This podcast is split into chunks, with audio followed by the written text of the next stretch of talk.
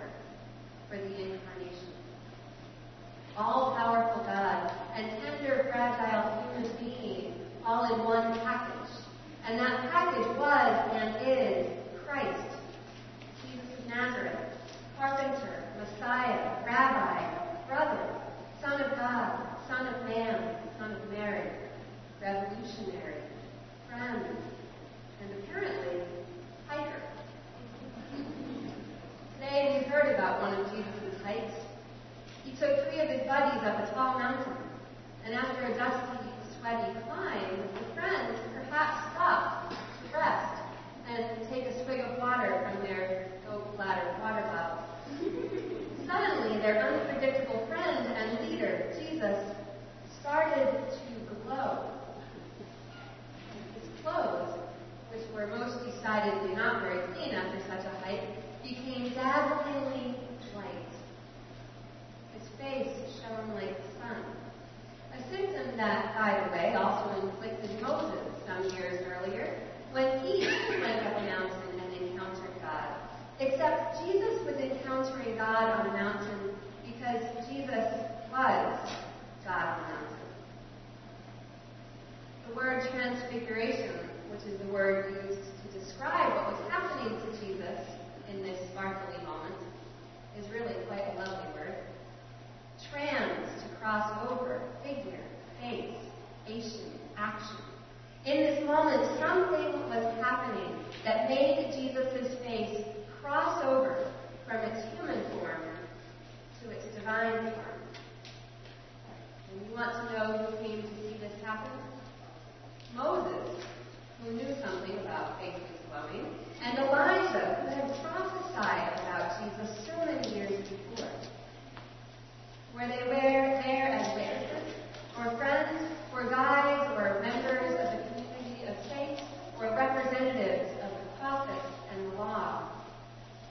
We don't know. We don't know why they were there. Lots of people have lots of different guesses. We just know that Peter, James, and John saw their friend glowing with two important ancient. Peter was so excited that he wanted to be involved in some way, so he offered to build a few dwellings for Jesus, Elijah, and Moses. But as he made this offer to do something, he was interrupted by a cloud of light, from which we hear that same voice, the same words even, that boomed forth at Jesus' baptism. This is my son, the beloved. With him I am well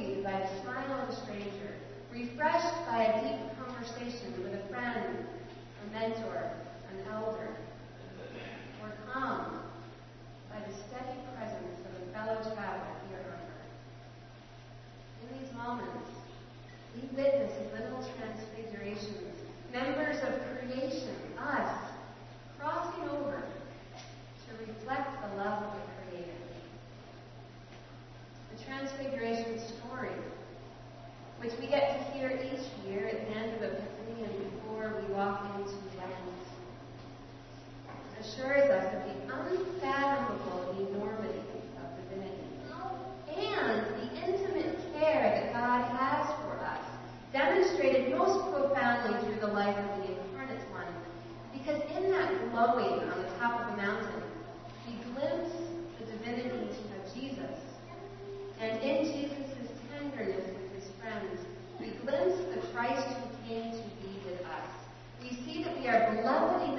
enough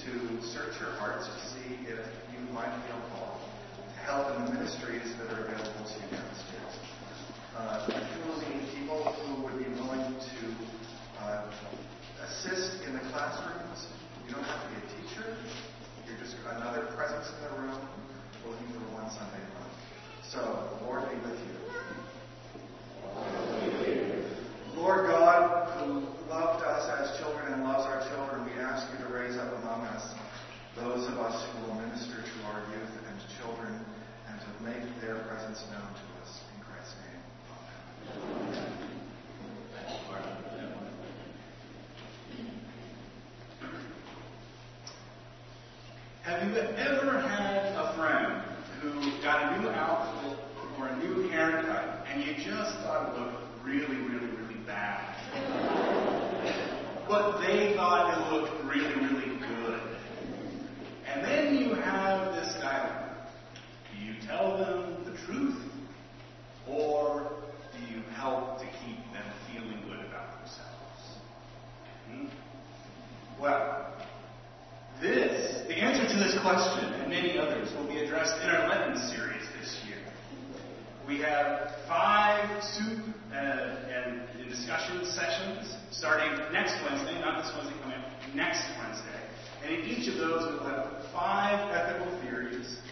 five Christian theological underpinnings of those ethical theories, each of which is going to give you a different answer to this question, and also larger questions of life. Uh, this is going to be presented by myself and my wife, Kenny Hess, who is a professor of ethics at Holy Cross. So she brings the ethics, I bring the theology. We all have soup and bread together, and Jesus brings all good things. Amen.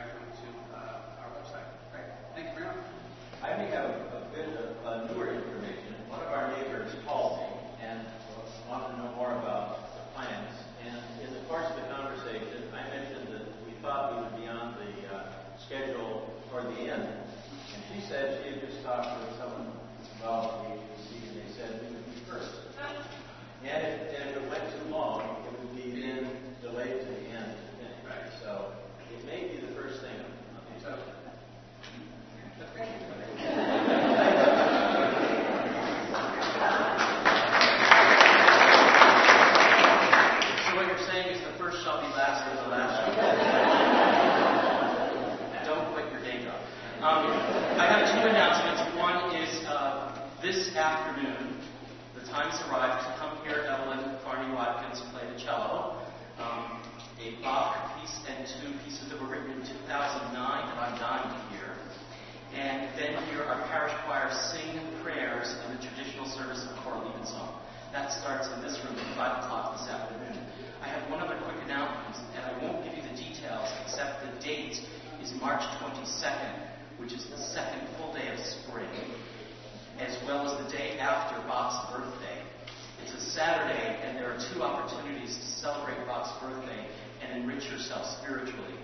In another church built by the architect that built this beautiful space, um, or that designed this beautiful space, First Lutheran Church in Boston, there will be a day-long celebration of the music of Bach with choral pieces, organ pieces on a fabulous organ, and uh, some presentations for children and lectures. I have the details.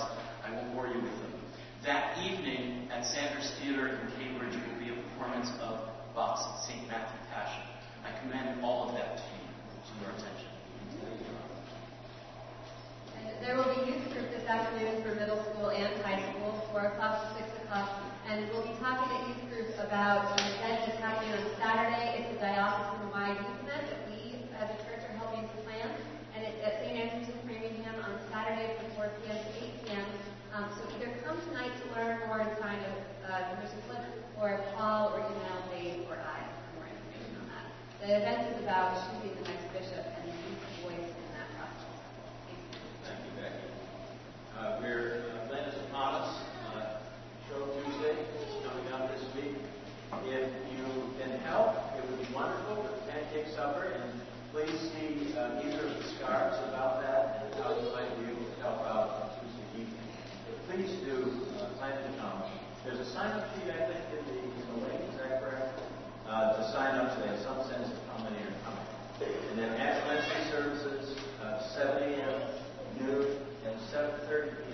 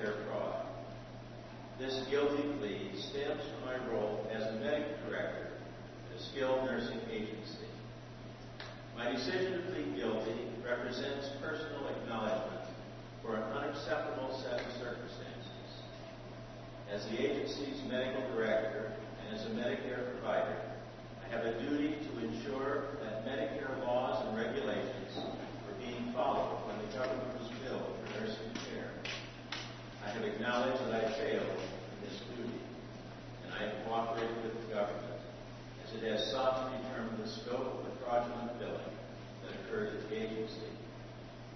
It is with a humble and it is with a humble heart and penitence that I stand before you.